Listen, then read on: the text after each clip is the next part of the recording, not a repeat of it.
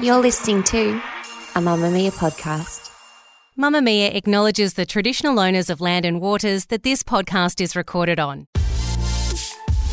Mamamia subscribers, you've been asking and we've been listening. Now you can get all of your exclusive subscriber audio on Apple Podcasts. That includes everything from bonus episodes of your favourite pods to exclusive segments to all of our audio series.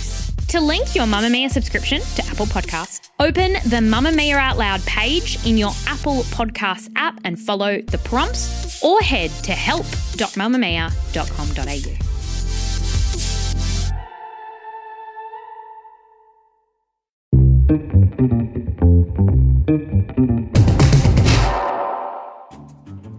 From Mamamia's daily news podcast, The Quicky. Hi, I'm Grace Rouvray with your evening headlines for Friday, October 13th. Hundreds of Australians are preparing to get on repatriation flights out of Israel. Prime Minister Anthony Albanese reported that 1,600 people had registered for the repatriation flights in Israel or the West Bank, including 19 in Gaza, in what is being called an extraordinary logistical exercise. A Qantas flight is due to depart Friday night to London, connecting via Singapore, before landing in Sydney on Wednesday. The government confirmed on Friday night at least two further charter flights would take Australians from Tel Aviv to Dubai. Qantas has said that 900 crew had volunteered to staff these flights, far exceeding the 70 that would be required. Police are ramping up their readiness to respond to potential violence at pro Palestine rallies across the nation. Protests are planned for Canberra, Perth, and Brisbane on Friday, and organisers are pushing ahead with rallies in Melbourne, Sydney, and Adelaide over the weekend. New South Wales Police have urged people not to attend a rally in Hyde Park on Sunday, which organisers moved from Town Hall and have promised will be a peaceful gathering. Acting Commissioner Dave Hudson said police had requested authorisation to use rarely deployed special powers to search people and demand their identities at the rally.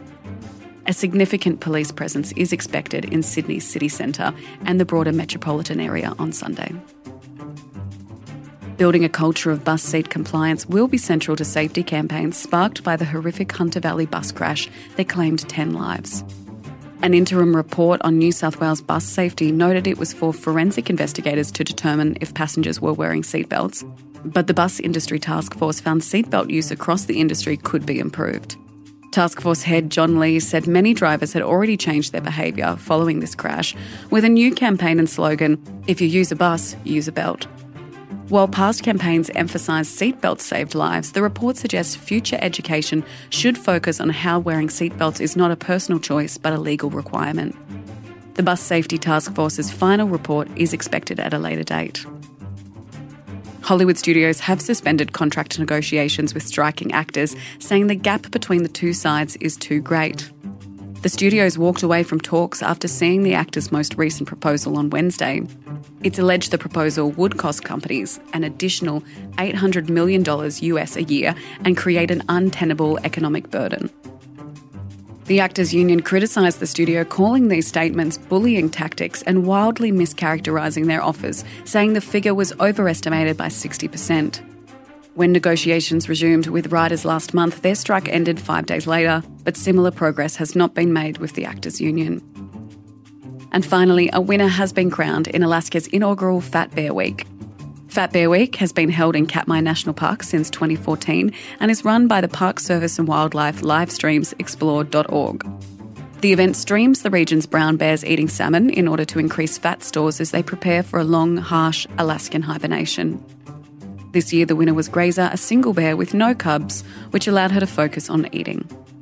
And that is your evening news headlines. If you want more from the Quicky, you can look at today's deep dive on how to protect our kids from distressing content shared on social media. The Quicky, getting you up to speed daily wherever you get your podcasts.